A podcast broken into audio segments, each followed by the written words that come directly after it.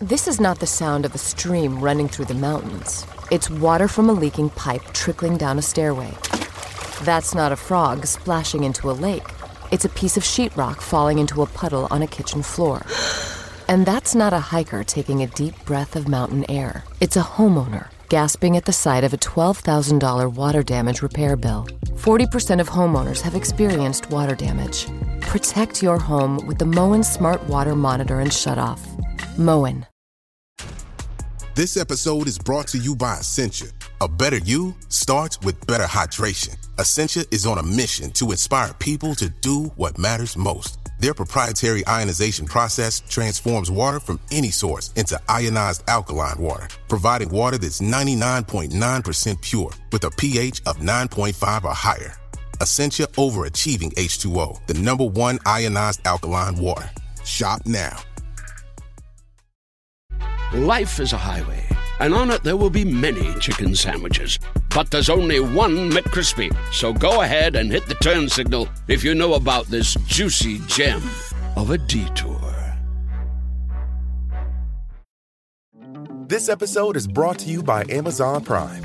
You know Amazon Prime is not just a shipping subscription, right? It's got everything, including streaming TV and movies on Prime Video. And of course, Prime's fast, free shipping. Go from watching your favorite shows to getting your favorite things. Whatever you're into, it's on Prime. Visit amazon.com slash prime to get more out of whatever you're into. Hello, and welcome to the BBC Gardener's World magazine podcast, brought to you by the team here at the magazine. Join us as we chat all things gardening with the nation's favourite experts.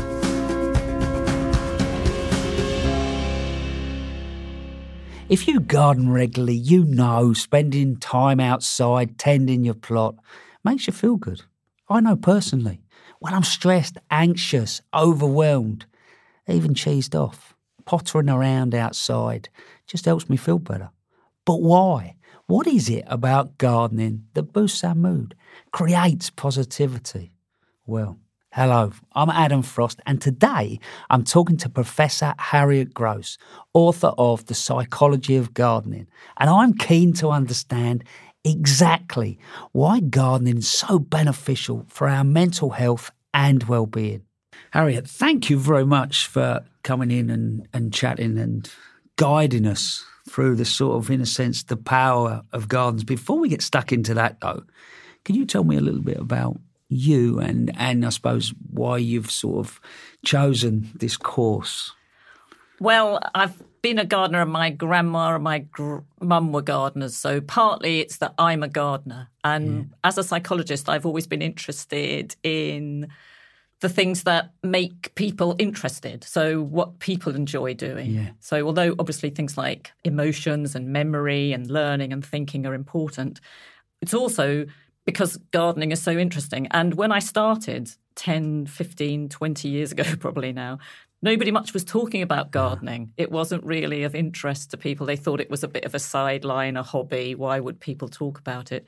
But gradually, as I've been doing the research, I've noticed that not only the kind of interest in nature has come to the fore, but also gardening itself. Because up to now, or up to then, I suppose, it was really nature and outdoors rather than doing gardening that was of interest. And that's what really floated my boat. So yeah. why would I do it? Yeah. And and was there a was there a light bulb moment when you were researching? Because I think for me, a bit like you've just said, I I always knew gardening was doing me good. I didn't know necessarily know how or why, but but it's as I've got older that I've really started to understand it. With you, was there a moment of going, actually, do you know what? This can fix people. This can make a real difference.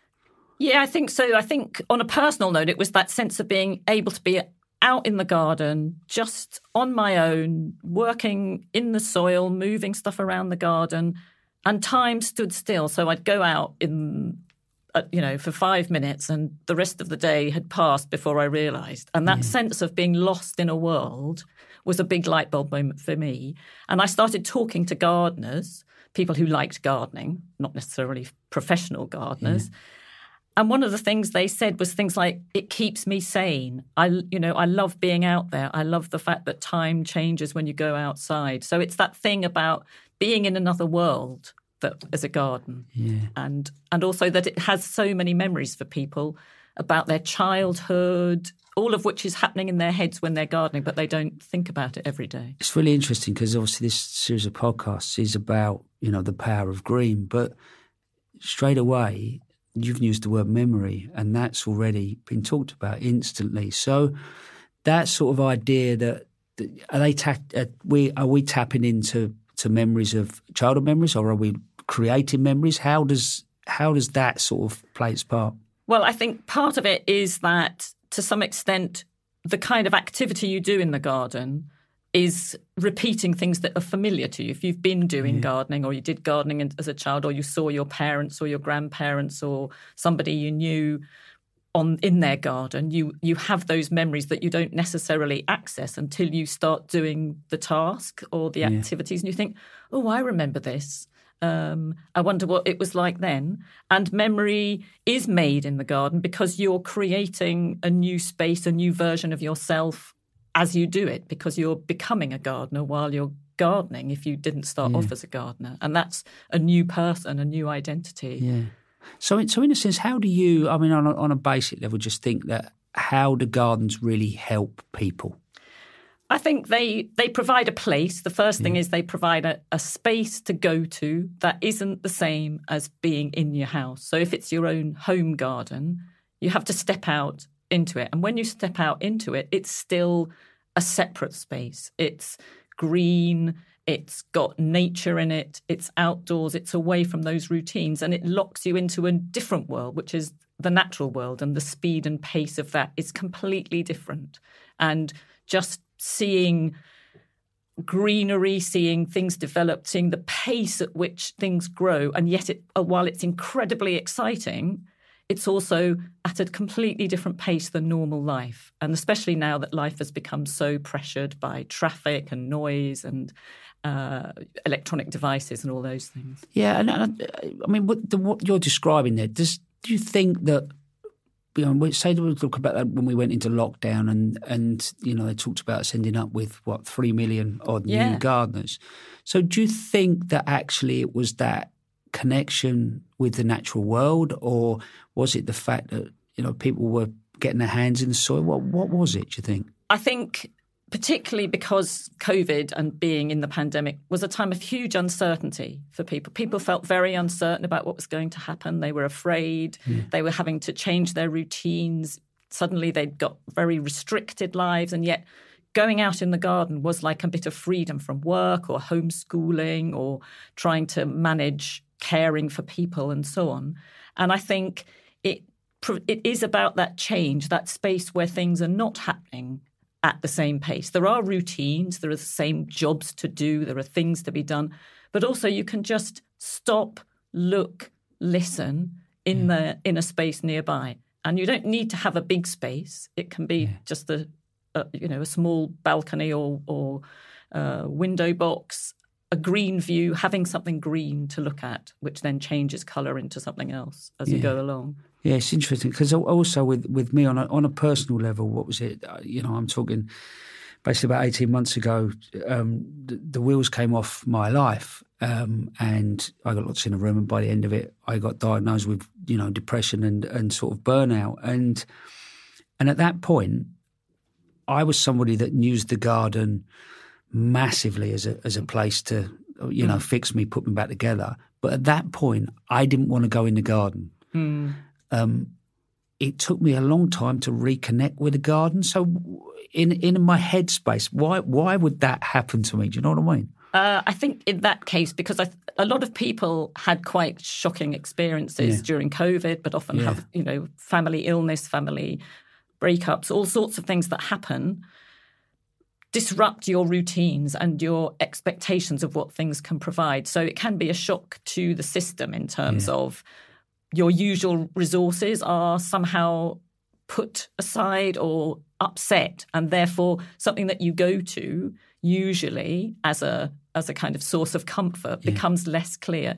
It's very interesting you say that. I i personally retired a couple of years ago mm. and I always found the garden my my place of solace when I was working. But when I stopped working, it didn't it wasn't the same. It didn't have the same role for me. I've had to find a new role for the garden which is not a break from work. It's a new set of activities and routines. So we have to rebuild our sense of what is important to us as we go through. And those memories may be in the garden that you don't want to confront and therefore you perhaps want to step away from it until you can feel strong enough to restate or re encounter those things happening. Which that makes perfect sense because obviously uh, after that point you already asked me earlier on before we came on, you know, how's your new garden going? And and at that point, you know, the big garden that I had felt completely and utterly overwhelming and and that hopefully to people won't sound disingenuous that that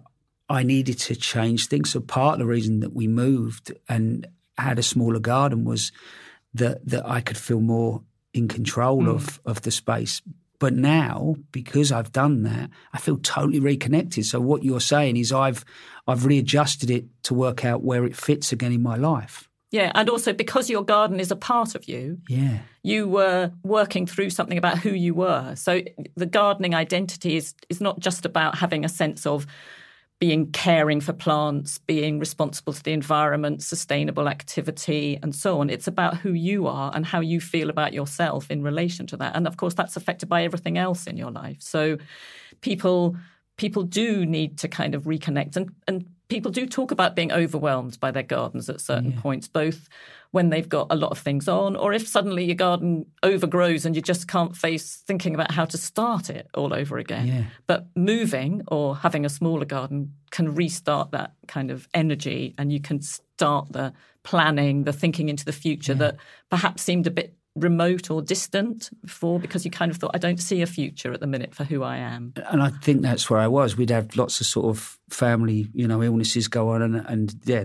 when the moment I hit the wall, it was I did I just couldn't see anything, and it become clearer with that recreate you know, a new garden and and balance as well, I suppose. I think one of the things that I know that when you talk to allotment gardeners, where obviously the allotment isn't in their house, yeah.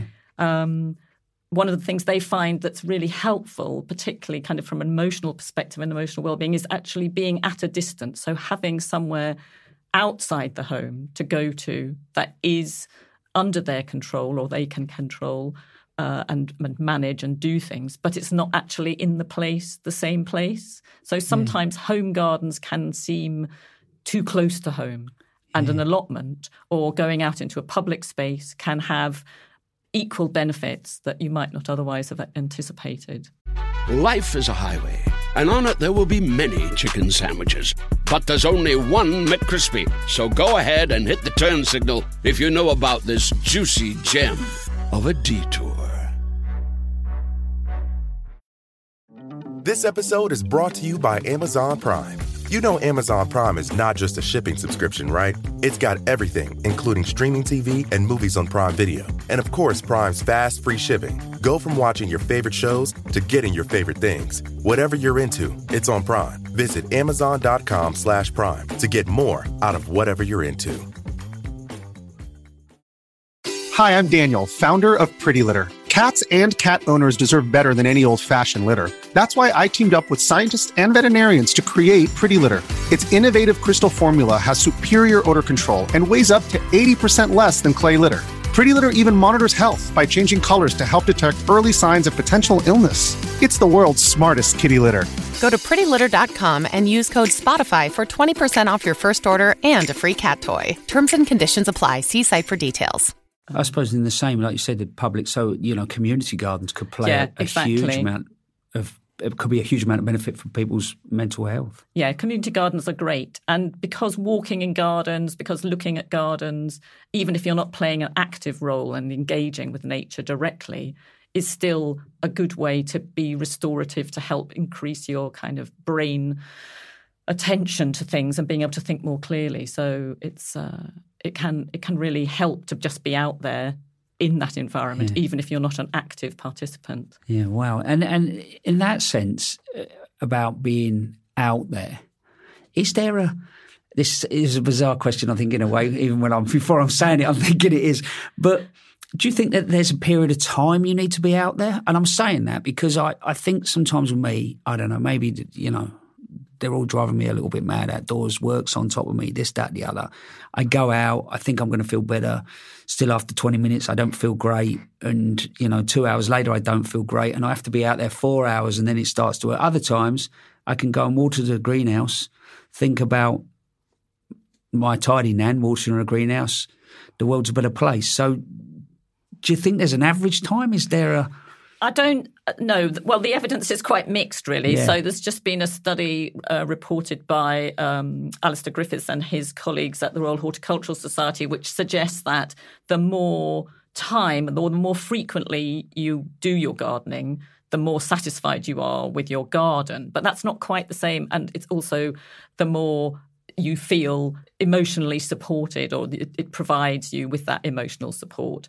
But equally, in terms of the restorative value of outdoors, even a short burst of being outdoors can be enough. So sometimes I think uh, what we know about how long it, we might need to be there is dependent on a number of other factors because people talk about being able to switch off and not think about anything. Yeah. And sometimes if you're in a, it takes a while to unwind from that sense of being a- aggravated or tense Yeah. about things, and the the effect of being in the garden, to which reduces the stress level, which reduces stress hormones, may be slow to kick in if there's too much going on in your head, if you like. Yeah. But sometimes it can be easier to get that switch to to turn, so you can go and do the watering, or you can go and just notice that my morning glory has got 50 plus blooms on it today have a moment of like yay and then move on move on? Yeah, Yeah. and then you're right. And the, the, the sort of the idea of memories and moments come up a, a lot about when you're talking about people about the power of gardens and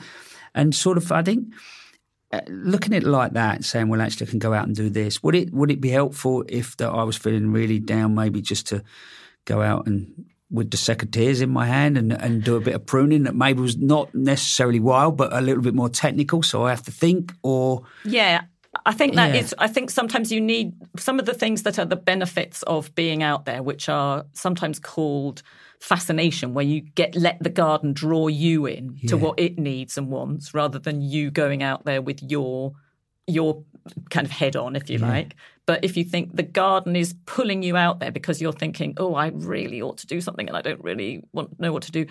But if you can get stuck into a task, if you can really, in the, sometimes it's called mindfulness, but in other hmm. cases it's called flow, a sense of being in that moment with that bush, that Yeah, yeah, flower, that whatever it happens to be.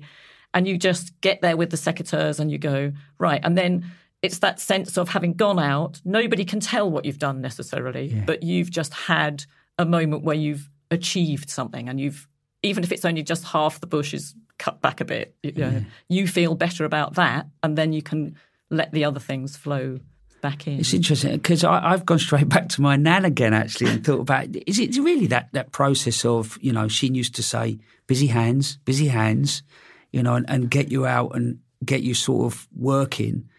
She always used to say would stop you worrying and Well, I, one of the concerns, particularly in depression um, and anxiety, is rumination, where you kind of let things just go round and round in your head, and you you can't get out of that loop. And if you if you get involved in a task that you find gives you solace of various kinds, even if it allows you just to think about your nan or to think about your nan's garden or whatever it happens to be, then you've got a focus that you can move into. And the the other things that you've been thinking about can get into the background the perspective can return. So you're using a kind of physical way to get a psychological freedom um, so keeping busy can be a distraction and it can be something that you're trying to do to stop yourself thinking. But actually the garden is a good place to escape to think about nothing and to let the plants tell you what they need and then you're in another world and their their needs their their offering their opportunities give you something to do yeah. And and do you think that that uh, any of that matters what age you are? Because I, I mean I'm thinking of sort of you know my a couple of my kids have had you know mental health worries this that the other like a lot of people through the last couple of years as well is that but actually you know they're not necessarily want to engage in the garden so uh, or is it is it going to be as easy to, I suppose, to get them to use it and benefit from it as it is to someone that's in their forties, in their fifties, that that's got a little bit more life behind them? What uh, what would you sort of say on that? I, I think traditionally the research has shown, you know, that the kind of the, the the maximum age for gardening is kind of 35 plus. Yeah. And of course, that's associated with stuff like having home ownership, having a place Yeah. which has got a garden. And increasingly, of course, we're in a time when young people are not getting their own homes necessarily because Yeah. costs are high and so on. So more people are living in situations where they don't have access to a garden as young people. But I think young people have increasingly taken up gardening, starting, I think, with indoor plants Yeah. where they can liter- they can be able to have them, um, and that that benefit will will come. I- It isn't there in the first place. I Yeah. think it's something that's an attraction and it's part of feeling like a grown up. Do you know what I mean? Yeah. And that young people, when I've talked to them about, you know, what do they think about gardens? And they say, well, you know, I think about gardens as a place to sit when I'm doing my revision, or I think about the garden as somewhere to be with my friends.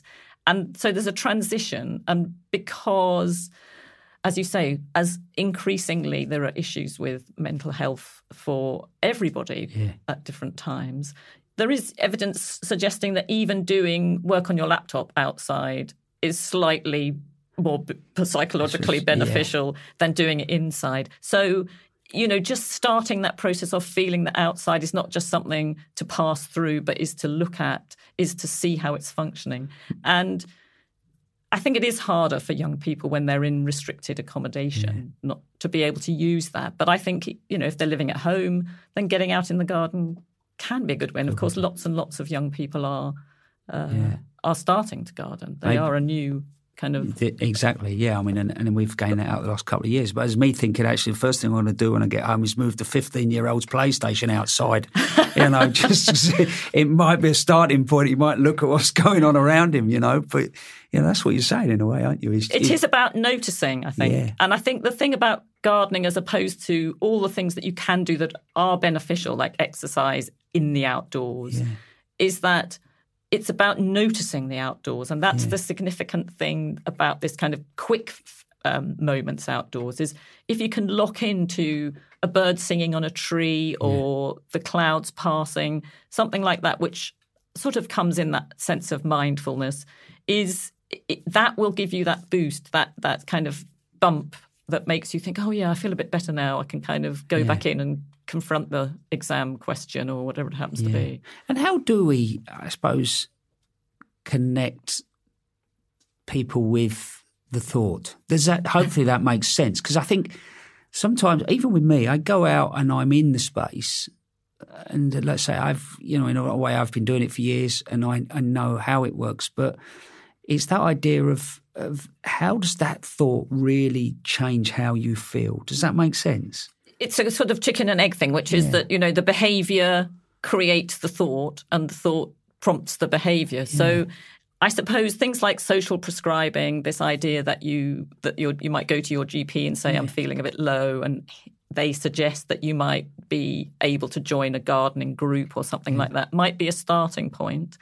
Um, I think that sense of sharing with other people would also be part of that way of getting those thoughts. So being with people for whom it is having an effect, so they can see it amongst them, their own age group or people who are feeling like them. I think it's that sense of not having to kind of generate it on their own, but in company or in in settings where other people are finding the benefits. I know um, talking to somebody whose uh, church was running a um, gardening support group that for people who often didn't come out of their houses 'cause, or their flats because they were feeling depressed and couldn't make the effort, tending a plant in a pot gave them something sufficiently important to do to motivate them to come out of their flat, even though they were feeling under the weather, you know, under the weather, not wanting to confront people. Plants don't. I mean, they might fight back in some ways, but they don't Yeah. answer back. Yeah. So going out, watering a plant, watching it benefit from your tender care, and then seeing how that makes you feel a sense of achievement, a sense of caring and making yourself feel better. It's a bit like taking exercise outside. That you just feel better about yourself if you can do something like that. And then that becomes a loop which will then be self fulfilling. It's that first step ultimately, isn't it? Yeah. You know, and, and maybe the idea that that that you've you gain responsibility of looking after something is that Yeah. sort of part of it. Yeah, but also in the process of doing that, and a lot of um, I used to be on the board of a um, community gardening charity, and we had a lot of different groups of people coming in, some with mental health um, problems, some people returning to work after being in prison, and so on. And what they found was being given responsibility but not in a confrontational way where you can do it in alongside other people without having to talk about it which actually makes it easier to talk and therefore getting additional social benefits. So all the information about uh, horticultural interventions and therapeutic interventions is that a lot of it is the social the real social opportunities that it provides.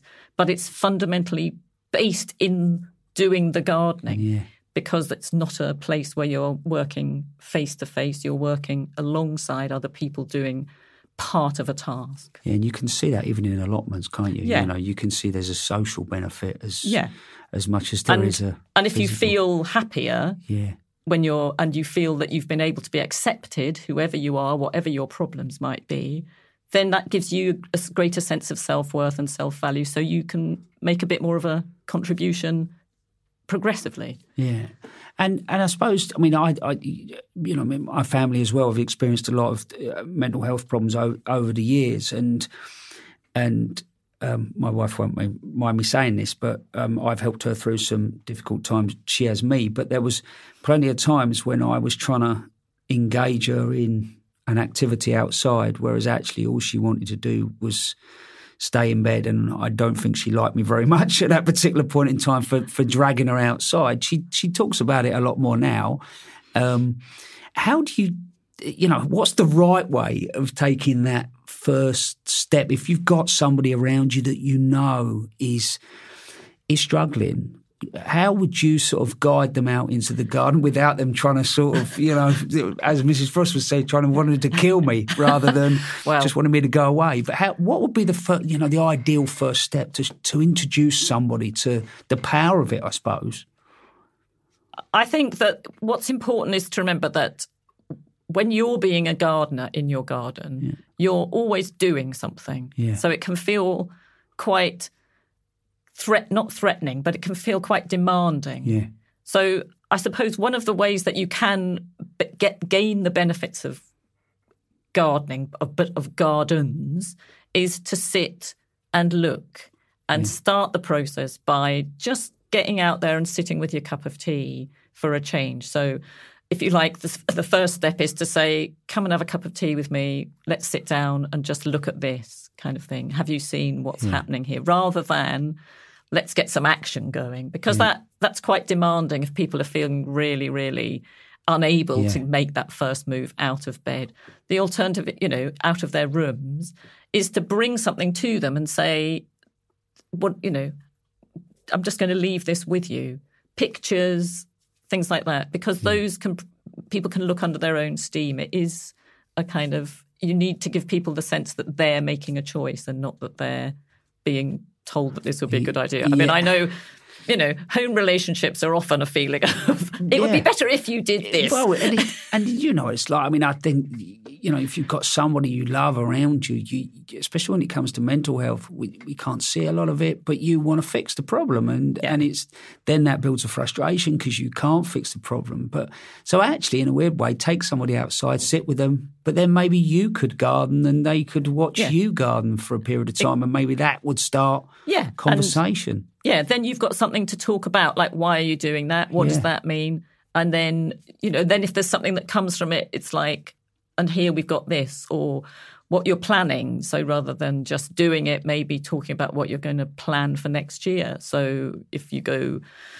especially in the winter, obviously sitting in the garden isn't such great fun. So what what do you do then? Do you look at what you might like? What's her favourite flower? Things like that. Um, I'm obviously not Mrs. Frost. Yeah, no, no, but, reportedly, no, but- but, no, it's- I mean, it's you know, I'm definitely using all of these podcasts for you know personal therapy. So, um, any advice is good. But yeah. uh, but yeah, I think it, it it is small steps. It is bringing things on, giving people a sense of their what the ha- what they feel able to do, and what can help them. But of course, the other thing is that this may it may not be that that's the answer for them. Yeah. For many other people, what they need is a more active kind of nature rushing past them in that sense of the bigger picture. But that can also be alarming if you're feeling overwhelmed, by what's happening in your life. yeah, so exactly. um, it is about finding the space where they feel comfortable. and we, you know, that t- taps into sort of depression and things like that we're talking about. But what about? I mean, especially uh, you know, parents of my age have had kids going through what they've gone through over the last few years. That you know, anxiety in in youngsters it seems to have gone through the roof. Um, that sort of approach, how would we just get a youngster out there and just slowly, slowly engage them? Different approach or the same or I think slightly different approach Yeah. because you know there is a sense in which gardening is still perceived at, and gardens are perceived as kind of let's put it as a mature person's interest. for old people is what you really I'm mean. trying Just not to say old people, but um, older Okay. people, shall we No. say? Older people. I mean, if you look at the number of people going round gardens that are on Yeah. show, you know, typically Yeah. The, the kids are running riot or just running around in the space, and every and everybody else is older. Don't you worry. I know exactly what you mean. My my younger two tease me constantly Yeah, about yeah, but And- dad, but yeah, dad, yeah. So you know, it is a dad thing Yeah. rather than an us thing. But I think, but you can. But I think that's a, something that needs to be thought about in terms of what do they enjoy doing? Have, do Yeah. they do walks in? So it might not be they enjoy walking in the garden, but could you go out as a family for a walk to woods or by the sea or you know, blue and green is as important. So it might be that water is more attractive, and then through that, you know, something else comes. Um, you know, the most popular sport is angling. Um, Yeah. And I notice a lot of those people are men um, by chance. Yeah. But you're sitting out there outside watching the river, watching the canal, watching the lake, whatever it happens to be. That's a time of peacefulness outside. I think it's it you have to find a thing that works. But to some extent I think that young people it's not a stage it's like when you look out of car windows when you're driving along. Yeah. You know, you point out these interesting things. Your children just go, yeah, what? And it's mm. only when they get to a point in their own lives and their own sense of themselves in the world that they see the bigger picture, that they see the interest in nature. So they're getting into their 20s before that becomes, you know, when you say, look at that fabulous view, and they go, so, you know, Yeah.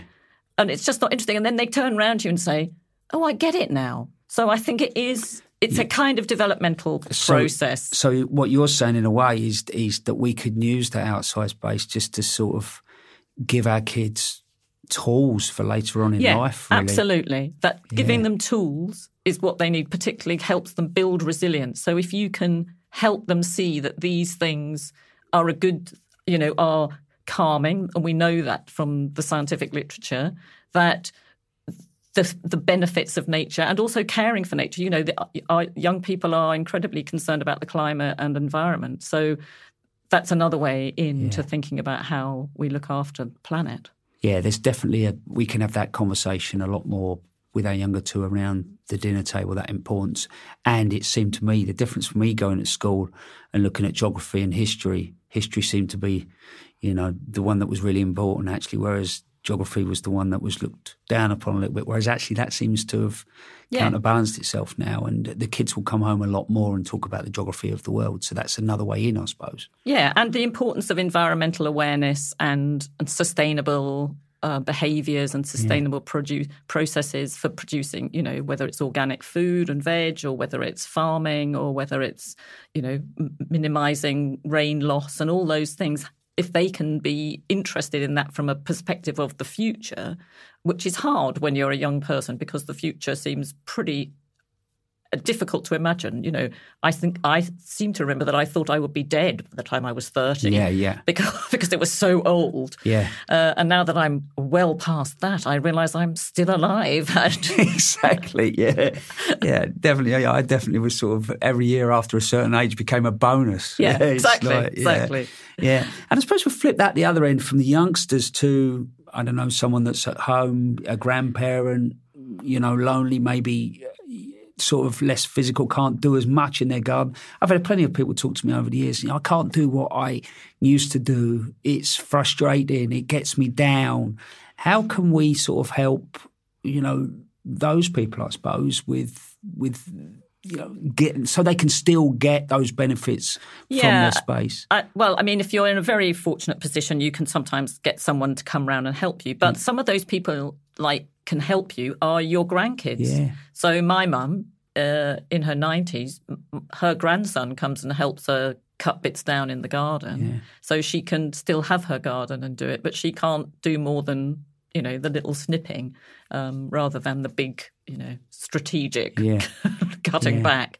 Um, so you can involve, and grandparents can often be much more effective at engaging with young people than that intergenerational link is often interesting uh, rather than being a parent because parents, as you know, are just like, you know, Yeah, well, and you're right, aren't you? And I think we did, you know, so that idea of gluing, you know, the grandparents with with the grandkids, but using the garden to do it seems that that can be quite a successful Mm. Yeah. means and also it then builds a new memory that we were talking about right at the beginning which is that you can have the memories of doing that with your grandma or with your uncle or whoever and that makes your plans for the future. Oh this is what she used to do. It's then you're still talking about your nan. I am. Tiny nan and scruffy nan get talked about quite a lot, you know, and and because for me though, uh, that point in time I realised later on in life is because that made gardens a safe place for me um, because of you know my childhood really, but but actually yeah they they're with me all the time, which is Yeah, and I think that that is a really interesting thing that those people are with you. So my Alchemilla mollis uh, is my grandfather in my garden because he used to just love the name of it, and I hear him saying it when I'm going past my Alchemilla on the on, on the patio. You know, so those people are with you, and that's why gardens can mean so much to people, but also why it can be stressful when they don't work or when they can't work in them because you feel that you're letting people down, Yeah. not just yourself and the people who rely on you, like your direct family or ca- people that you're caring for. Um, but you're also you've got that history that you've kind of accountable for the fact that you've chosen, you know, to get your granddad in your in your in your garden. Yeah, that's that's fascinating, isn't it? As to how you, so what you're doing as well, really, you're you're tapping into positive personal memories. Yeah, to sort and, of help and you're you. also tapping into physical memories. So people have said to me that when they're doing digging in their 60s, they can just be back being 15 Yeah, in um, a factory when they were doing a, a job for somebody, you know, and that they're, it's also your younger self in that garden or in that space that you're thinking of. So it's you and your nan. Yeah. So that's why it has been a safe space for you yeah, since then, and why it was quite a disruption when you couldn't get that. yeah. I Back. think yeah, you're totally right. I you know I was I was going into the garden and looking around and just seeing these lists of jobs and Yeah. and you know and and thinking Gardeners' World film crew are going to turn up and you know the whole world's going to come to an end. You know, and I'm going to let the nation down. So that's what you're. I don't want people to see it like this. So Yeah, well, it's very interesting. People talk very much as people get older. They talk about tidiness Yeah. and gardens being not tidy as an indicator of somehow their inability to keep themselves their their identity together, as it were. So if your garden isn't tidy, then somehow you yourself are kind of unraveling. That's not necessarily true, of course. It may just be that physically you don't have the ability, but it is a worry and an anxiety that older people have, and that it's one of the things that prompts people to move because they can't keep the garden tidy because that's an indication that they've somehow let things go and aren't trying. So that's an anxiety for people as they get older when we talk about older gardeners. And you're right because I, you know, I was lucky enough to train um, with fellow Geoff Hamilton many many years ago. A lot of people know, and, and Geoff really talked about peat free organics, but it was always about gardening with wildlife in mind. So I've always done that, and now I talk a lot about backing off, letting wildness in. You know, it doesn't have to hmm. be tailored. You don't have to cut the lawn. You don't.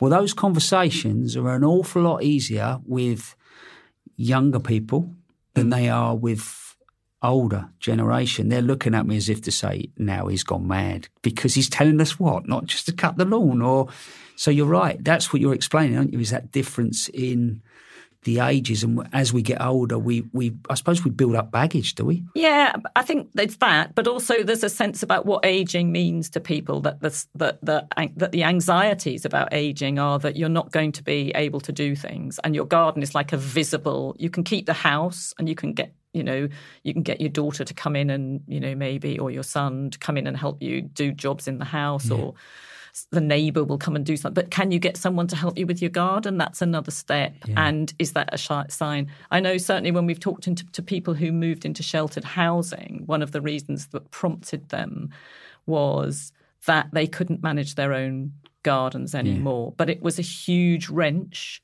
to Yeah. leave the garden because they were attached to the garden because of all those memories and all the things that it, they meant, those gardens meant to them. Um, but at the same time, they were relieved not to have to be accountable for the tidiness of the garden, and that it, that that was one less thing to have to worry about. But with the way you're explaining it to me, though, as well, actually, if we we take that jump, we we put everything you know in the right places, so we feel more at ease. We've still got the garden with us, really, because we can tap into the memories of those gardens. Yeah, and that's right. Yeah. We have pictures. We can show people what we did, and those gardens will still happen. I think what's very distressing for people is when, when, when people take over a house or a garden or even, or allotments in particular, they often raze to the ground what was there before because mm. they want to start again because they want to put themselves in the garden. They don't want all those memories that belong to someone else. So uh, that kind of challenge, you know, when you see new gardens all laid out by somebody else, it's like, oh right, okay, and uh, it, then you've got to start again with the memories. Yeah, which the more you're talking about it, it's sort of it should make us a bit more mindful when we take over somebody else's space. That actually there's memories that maybe we can tap into before we slash and burn, as to say, and we can use those memories to start to add to ours in a way. Potentially, I think, but I think you have to give people.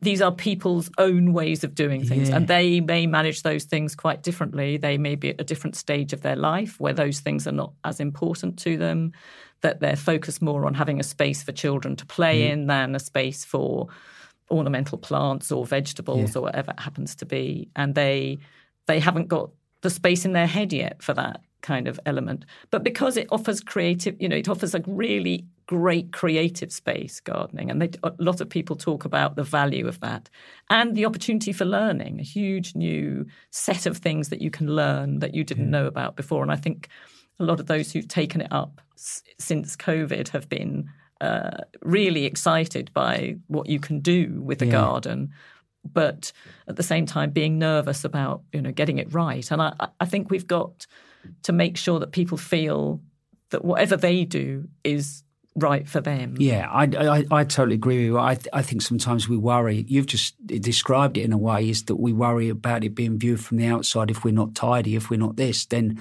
you know we've let something down, i.e., ourselves. But actually, in reality, you know, in my head, what Mavis thinks four doors up is completely and utterly irrelevant. As long as you come down in the morning, you flip the kettle on, and that little space outside your door puts a smile on, then Yeah. that's a good thing. Yeah, and of course, back gardens are different from front gardens, and front gardens are often very tidy, and Yeah. back gardens may not be. It's interesting because I've I've obviously changed the whole of my new front garden into a veg garden, and the amount of people have gone, "What? You've just turned the front garden into a veg garden?" I said, "Well, yeah, it's a really good sized space, and and and actually that idea as well. I think that it, sometimes that that sort of idea of community. Into, I've been in the Yeah. front garden.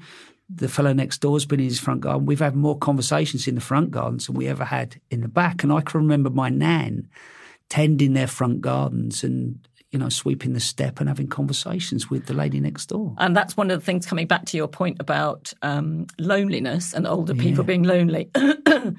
being in the front garden, if there's something uh, to do in the front garden, is a place where you can be visible. You can talk to yeah. your neighbours. We've got very nervous. People have got nervous about talking to their neighbours. But if you can talk about the, again the garden or something about the garden or somebody can ask you a question about how you grow this vegetable yeah. um, in your front garden then you've got a point of contact you've got some way of yeah. of making contact with somebody that you wouldn't necessarily have if a dog comes somebody with a dog goes yeah. past and the dog's sniffing your plants you can talk about that also you talk about you've immediately got a place to be that's yours so you feel secure but you can you can talk to somebody going past, which you can't necessarily do and feel anxious about. No, and, and the moment you go in the back, it becomes, it becomes enclosed yeah. and all right, your space, but actually yeah. disconnected from. And of course, I don't know whether that's. I mean, there isn't, uh, as far as I know, uh, the issue about being flats with balconies. Mm. I don't know how much communication there is between balconies. It depends on. Uh, yeah. we noticed in COVID that people did start coming out onto their balconies at the same time and singing and things like that. But especially in Italy. But um, yeah.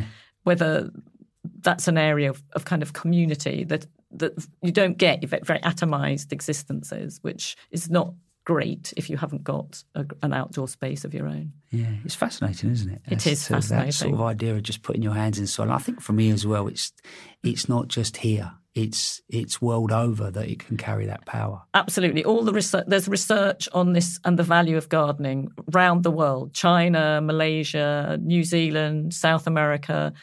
All the research shows that people benefit from gardening and yeah. getting into the garden, being able to garden, whether that's being able to, if they're displaced, whether they can bring things, grow things that they used to grow in the place where they used yeah. to live, which is very important to people, or whether it's making a new space or being a community where you can share food that you are fond of or that you like or that's specific to your culture and so on. All the way around the world, um, everybody is keen to get the benefits yeah. from gardening. It's all about building a memory base of the positivities and then the positive, I suppose, and then tapping in, being able to t- have the ability to tap into that positive. Yeah, being able to tap in, but also surprising people by how yeah. effective it can be, I think, yeah. too. So giving people who really are suffering with mental health issues the opportunity to just go to community spaces, community gardens, and just just be in the space and get the, the the buzz that you get from just seeing very small things growing into very big things miraculously. I, I think it just is life affirming, actively engaging with a life, alive things without actually having to speak to them. But interestingly, you said that to me, you smiled, and then I instantly smiled. So it's that as well, isn't yeah. it? It's that you're telling me a story, I'm reacting to the story, and I feel happier and I feel a little wiser. Oh, well, than I did when we started. I wish you'd met me about 20 years ago, but you know, there well. you go. I mean, I, I, that's been absolutely fascinating. And I think for, for people at home, just that idea of what we can personally get out of it, but maybe we can help a friend, a partner, you know, a, a grandkid, you know, whatever. I think that's fantastic. So thank you very much. Thank you.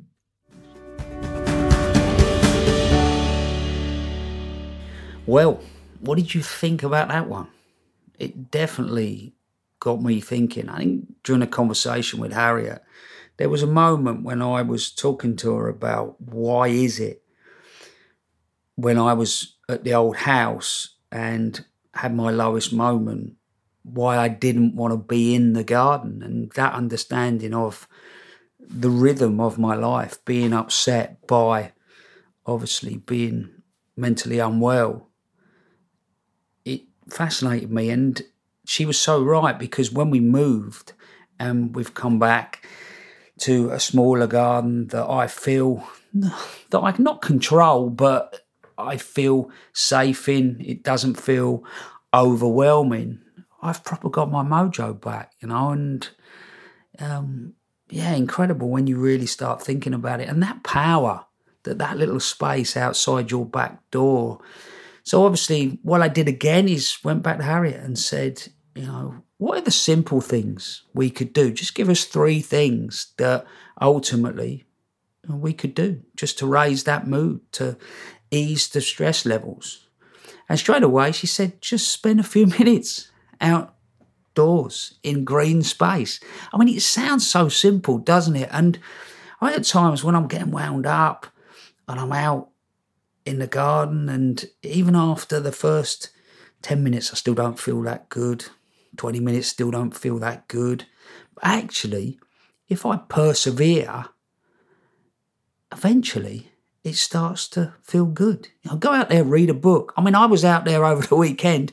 I took the veggies. I was prepping Sunday lunch. I took the veggies out in the garden. It was cold, but it was bright. And I peeled the potatoes, the swede. I prepped the greens, sat with my coat on, and I could feel myself smiling inside. So even that, you know, go out, prep the veggies in the garden. You can see you all now out here prepping that Sunday lunch in the middle of a cold Sunday, but smiling away. What else could you do? Be fascinated. Every time you go outside, try and connect with nature. And that for me round here can be a red kite flying in the sky. We happen to have peregrine falcons that come in to our local town. So even I can go into the shops on a Saturday morning and stand and watch these birds. But that might just be cobwebs, it might be a spider, it might be a little robin coming in and doing what robins do. It might be the sound of a wren battering away, whatever it is. But make sure you're not just looking at that beauty. See if you can engage with some wildlife. And I'm sure that will help. I suppose the perspective of life, how we are just a part of a much bigger thing, and balance that well being. Lastly, focus on routine. And I suppose I do this without knowing. I run quite a lot, that routine of, of running outside. Um, I'm at that time emptying my mind, but that can be done in the garden. You know, we've all got concerns, we've all got worries. But while you're doing your general routines in the garden, and maybe that's a little bit of raking leaves off the lawn, tidying a border, a bit of cutting back, bit of mulching, you know, washing some pots, cleaning out the greenhouse. It just gives you space to mull things over. And that's what ultimately we need is just a little bit of time. And then hopefully everything in your head just starts to make a little bit more sense, you know. So I suppose the long and short of it is, is make time for yourself. And as I've been told by a head doctor over the last 18 months, be kind to yourself. So there you go. Be kind to yourselves and look after yourselves. Cheers. Thanks for listening to the BBC Gardener's World magazine podcast. So, if you've enjoyed this episode, please tell others about it and rate us in your podcast provider app. And we'll see you next time.